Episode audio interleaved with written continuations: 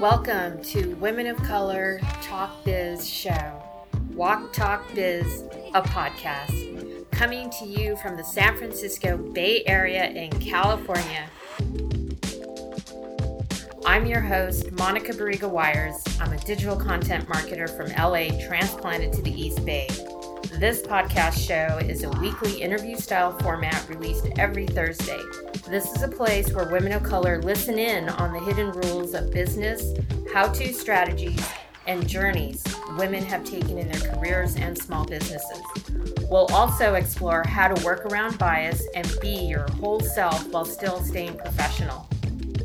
If you don't give up easily, you believe in paying it forward, and you don't take your wins or heroes for granted, this show is definitely for you. Our allies and expats are included in our shows periodically, especially friends who have been showing up for women, because we believe sustainable visionary work happens person to person in a community. Join us. Go to woctalk.biz, that's W O C talk.biz, where you can subscribe to our free podcast, get access to our upcoming community group and speaking topics, or just direct message me on LinkedIn or Instagram. Today, our guest is Estefania Barasante, a Brazilian professional career coach and psychologist with six years of HR experience and currently stationed in Silicon Valley of California. She's lived in the U.S. since 2019, and after experiencing a struggle with adapting to the U.S., she now coaches other expats around the world on how to adapt as an expat while preparing one's mindset for the work. She also has created an online community called Grow Together to connect and develop Brazilian women living abroad. Today, she gives us tips on removing self imposed blocks, how to look for work during COVID 19, and how to approach your manager to further grow into projects and work you're really aiming to stretch into. Welcome, Estefania. Hello. So thank you so much for for coming in on all of this. Yeah. You know, I'm um, happy to be here. Yeah. Can you tell us about your background and include the psychology experience that you have as well? So uh, my background, uh, it's I, I like to to tell that it's all around our relationship to work. Mm-hmm. So I have a degree in psychology in Brazil. And even at university, I was always uh, studying around the psychology of work, work psychology. And then I went to work in HR for six years um, in uh, banking, like the biggest bank in Latin America, and then um, startups. Mm-hmm and after that i started a project that became my my company as a professional coach mm-hmm. and now uh, a coach for immigrants for expats so mm-hmm. i feel like psychology and our relationship to work has been the common thread around everything mm-hmm. and yeah and now i'm doing working by for myself mm-hmm. Are there certain aspects that you find in your industry that people maybe skip over discussing because they don't have the psychology background to consult uh, clients or prospects? Yeah, I think so because uh, coaching, the coaching industry is such a diverse one, mm-hmm. and uh, people call themselves coaching coaches and they do different things. Mm-hmm. And I feel like if you don't have that uh, psychology background or even the human behavior knowledge, mm-hmm. you stay on the first level of you need to do that, you need to, you are more direct in telling people what they need to do. You're almost like a audiobook. you mm-hmm. are repeating uh, good practices and but and i feel like the most important in coaching is not so much the information that you give but you you help the person understand what's blocking mm-hmm. them Mm-hmm. and what motivates them to change Mm-hmm. and after that work the information comes Mm. So, what are some very typical things that you see that are blockers for those those people that you talk with that are looking for your assistance? hmm Um, I feel like a lot of them is around um, believing in yourself Mhm. in a sense that uh, understanding what you want and having the courage to do it. Mhm. If you wanna, for example, if you are in another country, or if you wanna go to a different industry, if you wanna change careers, or if you wanna go uh, do your own business. So you have to have this self knowledge, but the the courage to Mhm. make something about it. Mhm. And the second is connecting with yourself in a sense of there are a lot of noise around us Mhm. about what we think we should be doing, what other people are doing. Uh, so there is this um, blockage of most people don't even know what they want Mm. Mhm. because they they never took uh, time to think by themselves. They were always thinking about their place in society or status and it, it it's a, a common thing i've been there i don't know if you've been there Mhm. but Mhm. there's a work around uh, around that you you are dissatisfied but you don't know what it is Mhm. that's a, a blockage Mhm. So, if you were to give kind of like quick and dirty tips for listeners on how to, like, what would you say is something that they could walk away and use today or this week uh, on that specific topic? Hmm. I feel like um, the first steps uh, to do this work is to understand, um, Don't- to connect yourself with who you are. And that begins with looking at people who inspire you and understanding why they inspire you. Maybe it's not because he or she is a CEO, but because she works, she has an impact or she has a voice. So understanding what motivates and inspire you. Mm-hmm. And the second is I love a, a question that is uh, what would you do if you were sure that you would succeed? Mm-hmm. Because that question is simple, but it, tap, it, it taps into something really uh, essential for yourself and takes away fear, takes away uh, da- self doubt, and Mm-hmm. other people's expectations. So I would, yeah, I would, I would come with these two tips. Look at people who inspire you and why they inspire you, Mm-hmm. and asking yourself, what would you do if you were sure you would succeed in life and in your career? Well. Mm-hmm. That's a wonderful question. I really love that. Yeah. Yeah. Um, and then the first point you made was uh, having the courage to go after your dream or your objectives, goals. Are there anything, is there anything that you find works well over and over again with women to Mhm. have the courage? Because, you know, sometimes we listen to these fantastic speakers in our industries or other industries. We see them on stage, we see them just kind of flawless in a flawless light. And it feels like the bar is so high. Like, Mm. oh my God, I might as well just give up right now because this lady's just so incredible. How would I ever get there? She just looks perfect. so like that's a that sounds like a courage thing uh you know so how how would you approach that with a, a person you're working with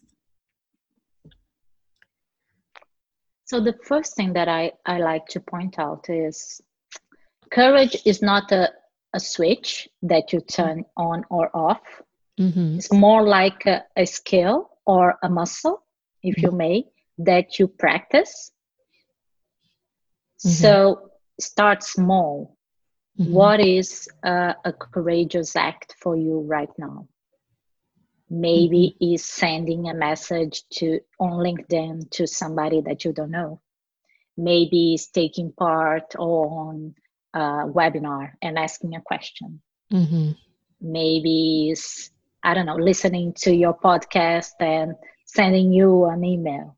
So mm-hmm. start small Mm-hmm. And once you are gaining that that strength, the next step it it doesn't look that hard because you are um, trained to mm. get out your your comfort zone. And sometimes you will succeed, sometimes you will fail, but it's okay. The mm. practice and the the the process encourage is more important than the result. Mm, mm-hmm, mm-hmm. Makes sense. And, yeah. And the second thing is don't compare yourself in your first page with somebody on the, I don't know, 20th page. If somebody is a key speaker, if somebody has a business, she has been there for a long time. Mm-hmm. And so, what I I like to do is to have I don't know, maybe look for podcasts or material around how people started. And maybe they will tell you all the things that they failed before they succeed. Mm-hmm. And um, know that that the person that is there that inspire you she's been in your in your shoes mm-hmm. i mean i started coaching people in 2015 i was working at a startup 12 12 hours per day and then going home and and coaching people mm. my first clients were for free mm-hmm. and i was really scared. I was mm. really scared. I was shy. I thought that I wasn't going to help anybody, but I just I just started doing. Mm-hmm. And then another one, and another one, and then I began uh, facilitating workshops, and so it, it, it becomes like um, it becomes natural for you to mm. do things for the first time. I mean, podcast is something. I, this is my second uh, podcast mm-hmm, mm-hmm. Uh, recording, so I've never been to. Well, I mean, until two months ago, I've never been to a podcast, especially in another language. Uh, and but it's not a big deal anymore. Mm-hmm, mm-hmm. Yeah, um, you get good by doing, right? So it's a thing we've been hearing over and over again in, you know, in my studies and industry. Yeah, you just actually people who usually get interviewed on podcast um, generally have already been to many podcasts. Um, so it's it's that kind of world where once people get started, they just kind of mm-hmm. hop around and uh, get really good at it. so, yeah. Um, okay, that's great. Thank you. Uh, I love those answers. Sure. Right now, diversity and inclusion is a hot topic. How can women of color leverage that to pursue their dream job? Um, and should we even be looking for a dream job during a pandemic? I'll answer the second question first the dream job during mm-hmm. pandemic. I feel like we should always be looking for a dream job uh, in a sense that we should always be looking for the best place or the best work we can do mm-hmm. right now but that doesn't mean that we should b- blindly only accept the dream job. Mm-hmm. because right now we are doing an economic crisis so maybe you need to take the job that it's available mm-hmm. because we need to pay our bills. Sure.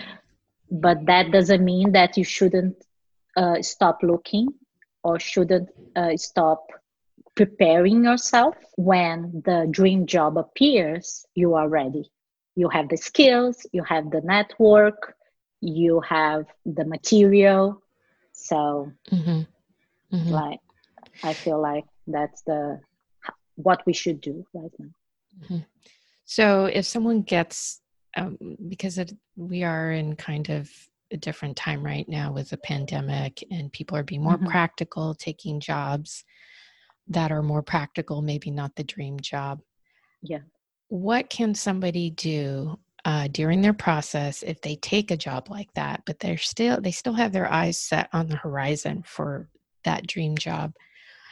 Uh, what can you do while you're working in that practical job to pay the bills to keep going? Because once you get into a role sometimes people find that well you're just kind of getting up to speed you're doing it because you're just going to pay the bills maybe 50% of the job is what you want to do and the other 50% you don't want to do in the future and you sort of forget you get maybe you've got children you got family or you've got a parent you have to take care of or something like that and um, you kind of lose track of time and it's hard to get back on on the bicycle and keep that look you know searching for that that ideal role for the kind of work you truly want to do i think that there is no one size fits all on that mm-hmm. um, i do feel like if you take a practical job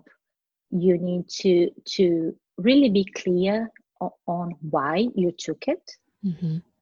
Is it the learning opportunity or is it only paying the bills or I don't know, having that on your resume that company X? And uh, being clear as well on your next step and what you need to do to do to accomplish that and divide yourself on those uh, on, on those fronts. So one thing is preparing for the next. One thing is working on your job, and the other one is preparing.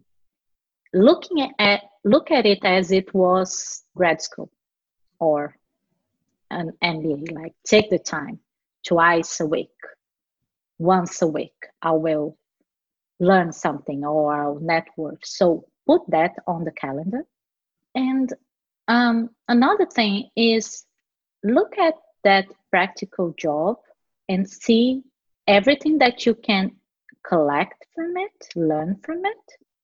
Because maybe you started with another goal in mind, but you managed to make that practical job your own. Because mm-hmm. mm-hmm. I feel like mm-hmm. we change so much and we set our, go- our goals not on what we want to do only but the impact and the the meaning that we see on that dream job and maybe you can um, find that meaning on a different job mm-hmm, mm-hmm, mm-hmm. absolutely so, yeah. I, yeah. I had i have some clients actually that began coaching with me because they wanted to quit the, their jobs and whatever. Mm-hmm. But once we started working, they realized that actually there were a couple of things that uh, didn't work for them on that company. And they managed to um, work that with their boss or change a project. And in the end, they realized that there is where it was where they wanted to be. Mm, wow.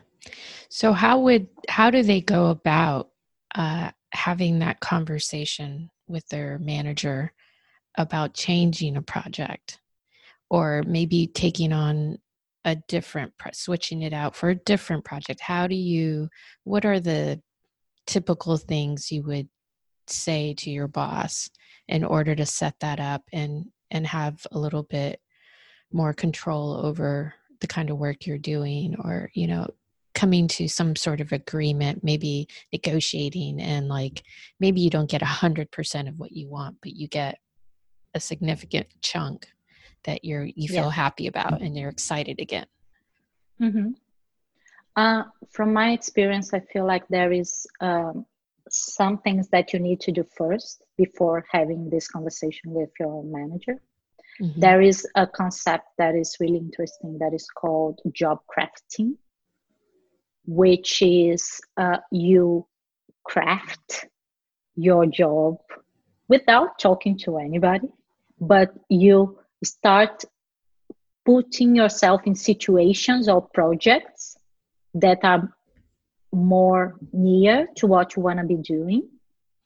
And every company likes a proactive person. So if you're not leaving anything behind or you're not uh, not doing something that is important it's normally it's okay for you to start having conversations or having small parts in, in projects that you want to do and after you have this i don't know a couple of months of this experience and of course your manager are taking are looking at that or seeing that you have this conversation that mm. you are really motivated and you already took part on that project and uh, look at the ideas that you brought and the results and you feel like you're uh, you can make a bigger difference working more on that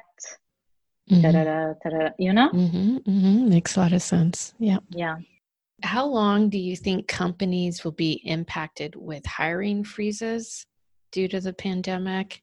Uh, when you keep in mind they may not get more funding from the government through the PPP loan program and the CARES Act.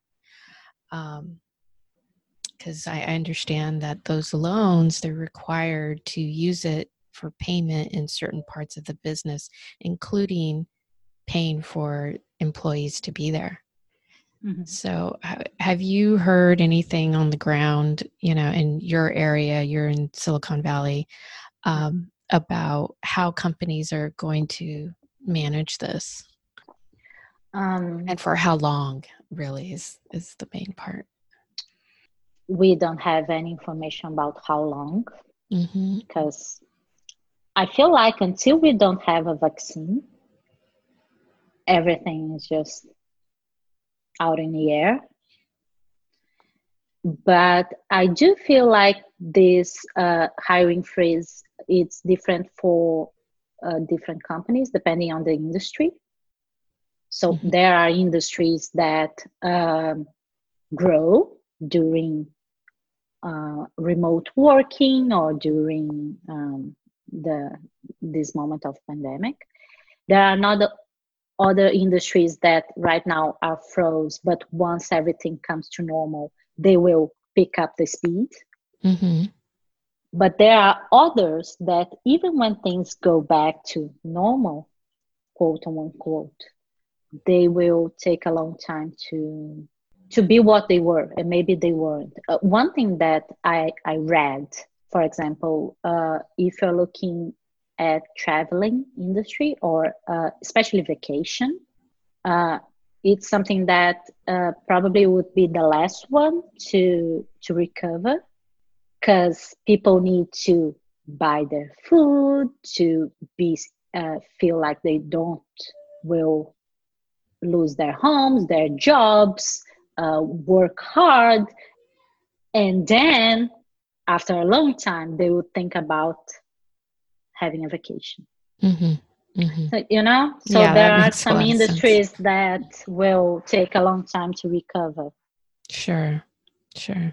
So, um, from your understanding, what have you heard? Uh, what companies or what industries are are most negative? Like that, definitely hospitality industry, right?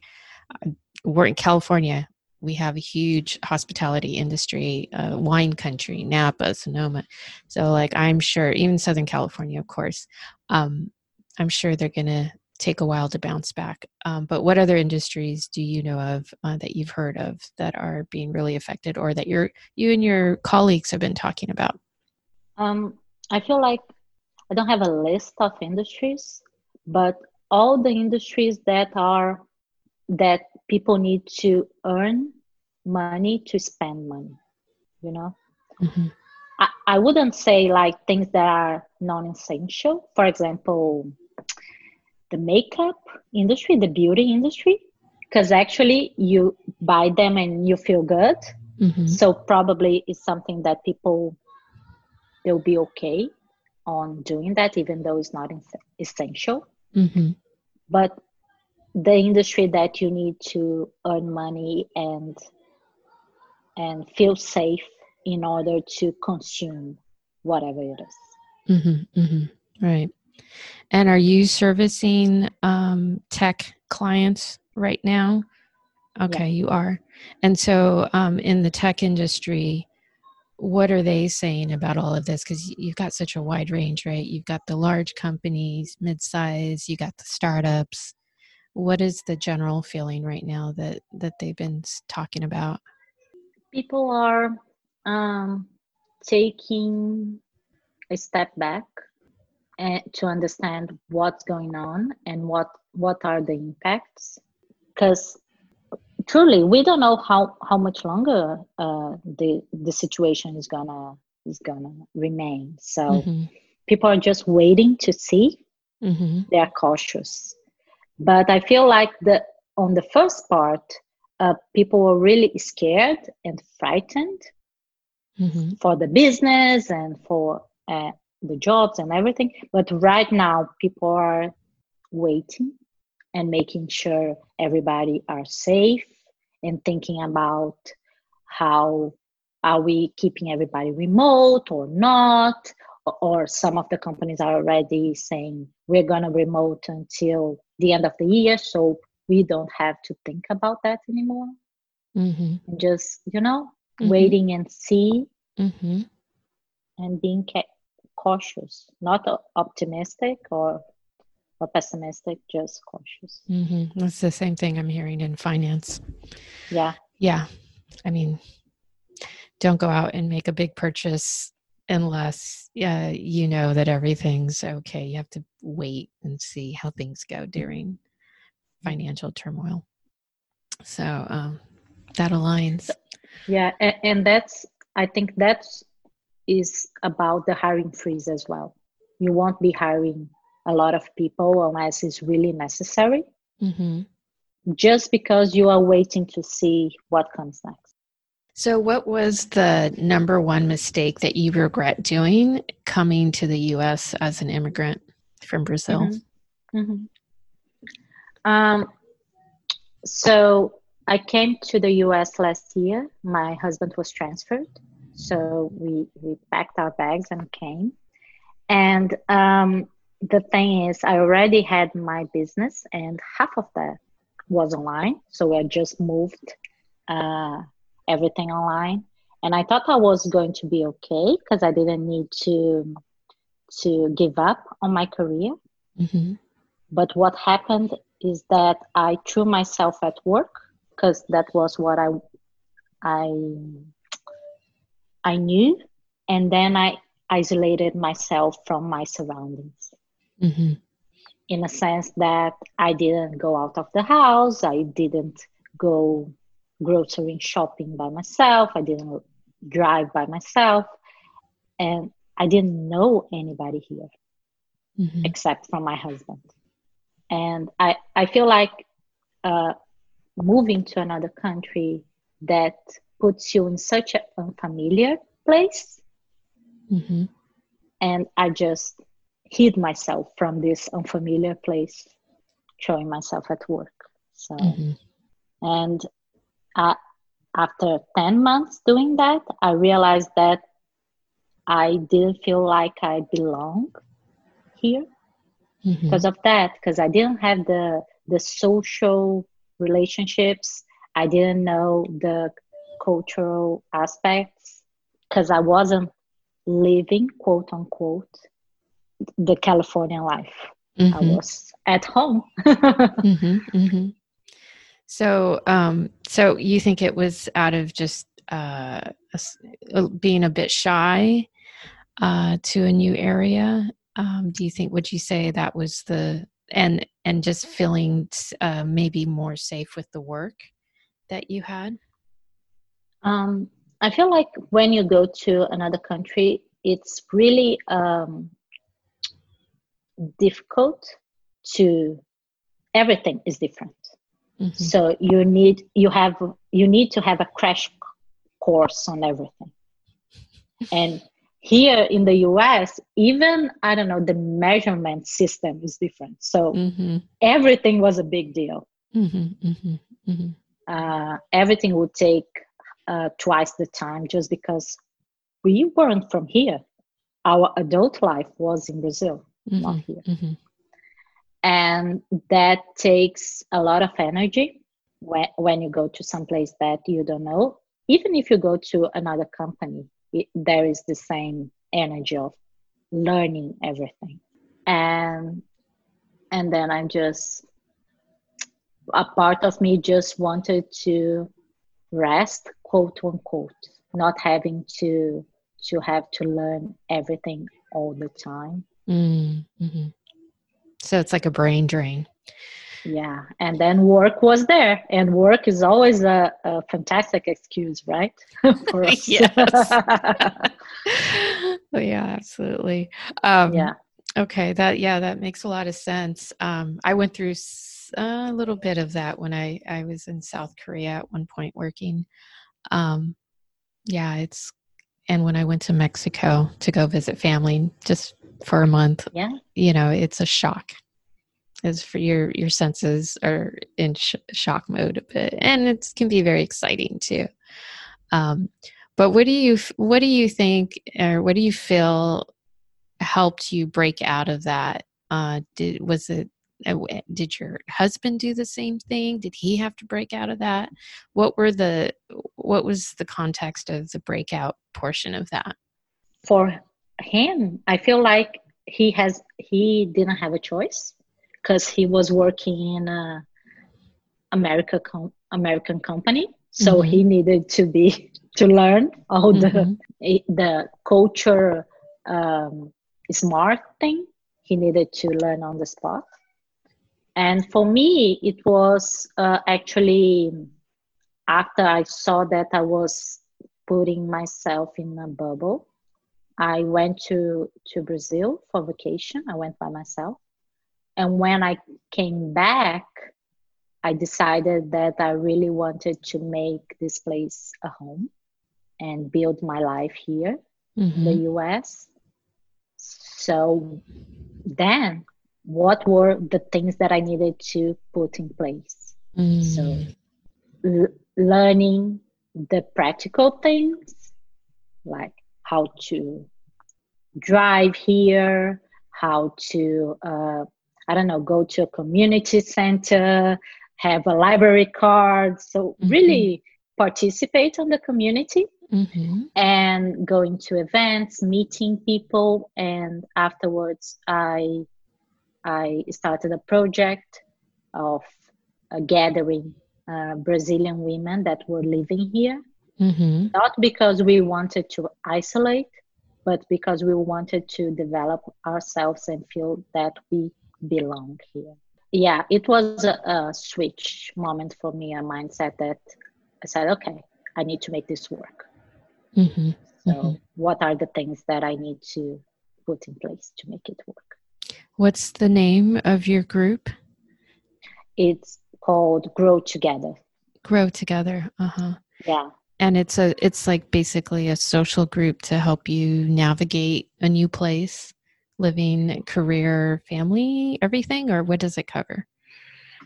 Um, it's uh, a group for for women, and we have events that we meet and we learn something. And it started with people with Brazilian women in the Bay Area, but then I realized that could be global because mm-hmm. the, the topics are the same. Mm-hmm. And it's around women empowerment, career and professional skills, and uh, emotional intelligence and health. Mm, wonderful. And yeah, and we started with being for Portuguese speakers, but actually the name in English was because I have my my dream to be an open community for everybody who wants to talk about these topics, not so much you need to be a Portuguese speaker. Mm-hmm. Yeah, that's similar, I guess, in that way to the expat group. That's mm-hmm. built for designed for women in yeah. the city, but men show up frequently for their events. yeah. yeah. which is awesome. Um, and of course, it's you know, it's not just for expats. I go all the time and participate, volunteer. But yeah, it's the same. It's uh, similar needs, though. You know, like just developing yourself professionally yeah. and and t- taking care learning self-care during that process right because yeah sometimes we can turn into workaholics um so what would be your number one advice that you give to anyone who is struggling with be, feeling like they belong whether they're expat or not expat but in the in the context of work or running your business or you know maybe you just moved to a new community? Recently i've been working with a lot of people that are on those transitions and one thing that i saw from them is we carry a confirmation bias about uh, that we are different and we are we don't belong and everything that's unfamiliar comes as a confirmation mm. that we don't belong and we are not enough and we shouldn't be here. So we talked uh, before about blockages. This is a big one for people that are going to a new place or new company or whatever. Mm-hmm. And I feel like uh, a big advice is finding your uniqueness and not so much fit in, but realizing that you can belong doesn't mean that you will be exactly how other people are you have your uniqueness find your community mm-hmm. i just i feel like a lot of the belonging is about the people not so much the place the emails or acronyms mm-hmm. it's about the people mm-hmm. so if you find two three four five and then you are building mm-hmm. these these people that are from this group that you want to belong or this city this company and you have a real relationship with them you'll be more comfortable with your uniqueness mm-hmm. and you won't feel the confirmation bias that you don't belong. It will be uh, washed over. Yeah. That makes sense to you? Yes it does. Um I, it just made me think of something that I've noticed with people from other countries who have come here to work. And that is, I hear or get the sense, I've heard people say it, and I get the sense that sometimes their approach to communication in the workplace as an expat is that they're too blunt, um, they're too forward, mm-hmm. uh, they ruffle feathers in the group because they have a communication style that is just so different so so so different yeah. from here in the bay area in mm-hmm. tech companies or you know downtown banks and whatnot. And you know in a way i i've always had friends from other places. I've moved a lot myself. So there's a part of that that's very attractive because they say what they think and what they feel mm. and they don't hold back. They're real. Um, but for other people, that can be an uncomfortable thing culturally for Americans. Um, so, what is your recommendation? I, is it just to find a place where you can be yourself, or is it to curb your your way of speaking? What would you what would you say to someone who's going through that experience? I feel like different people from different cultures have different difficulties. For example, in, in Brazil, we don't take credit for what we did. So we never say, I did that. Mm. We say, we as a team did that. So there is uh, another thing that can, can come across as uh, different. I feel like you really need to be mindful to where you are, the culture you are, and the way that people communicate and how they think.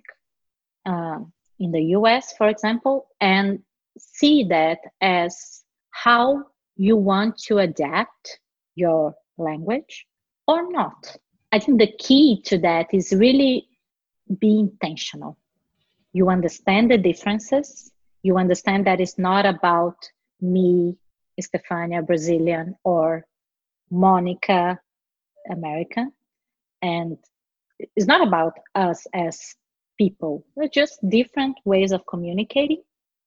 And then think, okay, on this meeting, I need to be blunt, or I need to say something in a nicer way, or I need to take credit for my work and be intentional how you want to communicate. Maybe even writing it out what you're what you would say. Yeah, practicing. Yeah. Mm-hmm. And especially when you go to a meeting or um, i don't know yeah a meeting. You you think before what you want to communicate and how? Because if you don't and write it down or practice because if you don't you probably will do the way that your culture uh, taught you to and maybe it's not the best way on that meeting specifically. Maybe it is. And maybe other people can learn from you to be blunt or to be humble i don't know i feel that. I feel like you really need to be intentional because especially when we are stressed we go back to our roots. Mm-hmm. yeah so we bring our cultural way of communicating. How is it that very bold presence works but a lukewarm maybe once in a while speaking out and being very bold doesn't work? What's behind that? Do you do you have any any say on that or thoughts i think it depends on the audience it mm-hmm. depends on who is listening and what how much are they open or not to who is speaking mm-hmm. and even though we are um, we like to think to think ourselves as um, cognitive beings, we are really emotional. And a lot of being open or not to a person is can I relate to that person? Do I like her?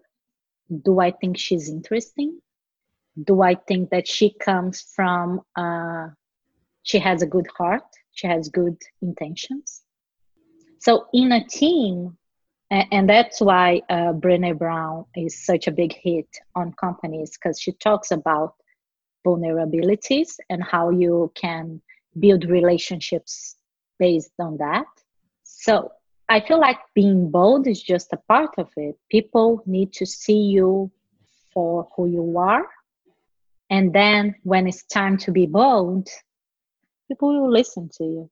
And but if you are a person that you don't share or you don't have those relationships if you take a bold stand maybe they will hear you but maybe they'll think that you don't know what you're talking about or mm-hmm. you don't know them because mm-hmm. you don't have that relationship so building out those relations first yeah. and foremost just so you make sure that people listen to you and even if they don't agree they still think that you come from a you have good intentions yeah that makes sense mm-hmm. that opens a dialogue well that's that's a wrap that was fantastic information thank you so much estefania Um, yeah, I love listening to you talk because you really do have some insight.